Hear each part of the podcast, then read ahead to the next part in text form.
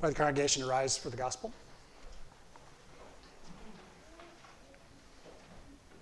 Our gospel lesson for today, the third Sunday after Epiphany, comes from Matthew chapter 4, verses 12 through 23. Now, when Jesus heard that John had been arrested, he withdrew to Galilee. He left Nazareth and made his home in Capernaum by the lake in the territory of Zebulun and Naphtali, so that what had been spoken through the prophet Isaiah might be fulfilled land of Zebulun, land of Naphtali, on the road by the sea across the Jordan, Galilee of the Gentiles. The people who sat in darkness have seen a great light, and for those who sat in the region and shadow of death, light has dawned. From that time, Jesus began to proclaim, Repent, for the kingdom of heaven has come near. As he walked by the Sea of Galilee, he saw two brothers, Simon, who was called Peter, and Andrew, his brother, casting a net into the lake, for they were fishermen. And he said to them, Follow me, and I will make you fish for people.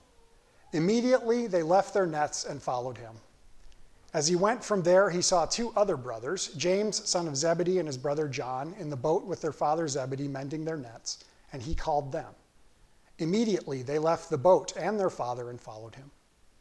Jesus went throughout Galilee, teaching in their synagogues and proclaiming the good news of the kingdom and curing every disease and every sickness among the people the gospel of the Lord. You may be seated.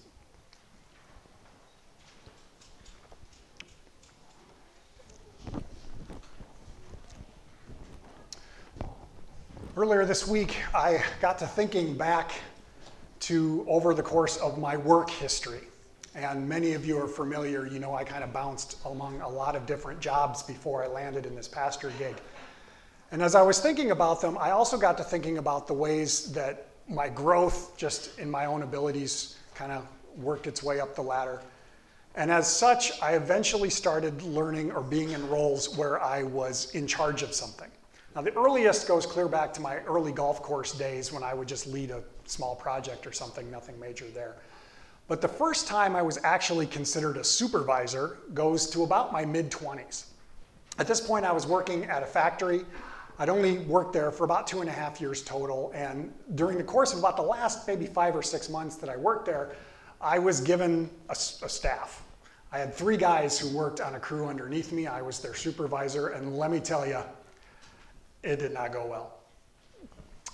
At that point, I needed my own direction, and trying to give other people direction was not something I was well equipped to do. From there, fast forward a few more years. And really, it kind of happened when I was in the earliest part of my ministry, actually, the year I spent as a pastoral intern during my seminary days. And at that time, I was in charge of some of the program staff as we planned and put together and then led the Lenten uh, midweek services. And that was kind of the first thing that I got to spearhead. Now, it still didn't go perfectly, but it went a little bit better. And I kind of had to laugh about that because it was my first supervisory situation within my ministry. And at this point, I was about 32, 33. And then I kind of chuckled because I realized that's about the same age that Jesus was when he was starting his ministry. And as we hear today, he gets to be a supervisor right away. Now, I think it went a little better for Jesus than it went for me. I can't help but think that, but it's true. We have today in our gospel lesson the beginning of Jesus' ministry. We're very, very early on in the overarching gospel. We're still in a portion here in the season of Epiphany as we're looking at ways that Jesus is revealed to the world, and his ministry was the obvious one. Early on, he's been baptized, and then there was the period of Jesus, uh, his temptation out in the wilderness, and then we get into this reading that we had today. At this point, John the Baptist has been uh, arrested so Jesus hightails from the south around Jerusalem, where he had been, up into the northern region of Galilee. And as we hear, he sets up shop in the town of Capernaum. Now, Capernaum's right on the seashore. It's an important uh, community in that region. There was a trade route that came through there. So the Romans were there to tax things. There was also a lot of economy based on the ocean, or not the ocean, by, based on the sea. And we hear about that today as we hear about the fishermen. And we're a maritime area. A lot of the local economy had to do with fishermen. Now, Jesus begins his ministry. And what I love about this passage is the very first thing we hear Jesus say, the first statement that he makes in his public ministry repent, for the kingdom of heaven has come near. I thought a lot about that statement. I thought that sounds kind of familiar, so I flipped back through the gospel and I found John the Baptist in his ministry said the exact same thing. Literally the same statement. So no wonder Jesus was a little nervous. Hey, John got arrested. We're saying the same things. I might get arrested too. All this is happening. Repent, for this, the kingdom of heaven has come near. We hear that Jesus travels around, that he's preaching in their synagogues or these different communities around Galilee. We hear that he's healing people of their ailments, their sicknesses, the things that hinder them. This is how he begins. And then one day he's walking along the seashore. I can imagine Jesus just moseying along. I don't know. Jesus moseyed, right? That's how he walked? I think so. If not, he does now. He's moseying along and he sees two brothers. We've got Peter, we've got Andrew. They're throwing a net out into the water because, as we hear, they're fishermen. Now, it's important to remember that these aren't just a couple of guys throwing a fishing pole. This isn't a hobby. These are important guys. They're businessmen. This is a large business that they're taking care of. And he walks up to them and he says, Come follow me. Come after me. I want you to come behind me. he invites them into this ministry that he's doing. From there, they leave their nets, they come along, they walk, they mosey a few more paces on down the seashore, and here's a boat, and here's two more brothers. We got James and John. They're along with their dad Zebedee. They're doing the same sort of thing. More fishermen, same invitation. And he says, Come follow me, and I will make you fishers of men. I love how he puts that. He doesn't just say, Hey, come check things out. He takes what's familiar to them, their livelihood, their lifestyle, their vocation, and he gives it a little twist because they are doing something new as they follow Jesus, but it's the familiar aspect of their lives. He calls them as they are. I want you to be with me. I want you to be a part of this ministry that I'm doing. Peter and Andrew follow along, James and John follow along. Poor Zebedee's left in the boat. We don't know what he's thinking, but you know, he's still there. And with this, the ministry begins. And I love this idea of invitation that Jesus invites these guys into whatever it is that he's doing, whatever it is that he's accomplishing. He wants them to be a part. And I thought a lot about this ministry that Jesus is doing. You know, as we heard, he's proclaiming good news, He's healing people of what hinders them. And as he tells us, the kingdom of heaven has come near. Now, there's a little bit of a translation issue in there. It's subtle, but it's important. When we hear it that way, the kingdom of heaven has come near, we think probably past tense, like it happened back here in the timeline, but it was a one time thing. But the way Jesus actually says it is the kingdom is coming near, it's ongoing action. I think that this promise that he's proclaiming, I think it was true then. I think it was true as he said it to these four disciples. And I think it's still true for those of us who are followers of Jesus today. The kingdom of heaven is still coming near. Now, the big question, of course, is what does that look like?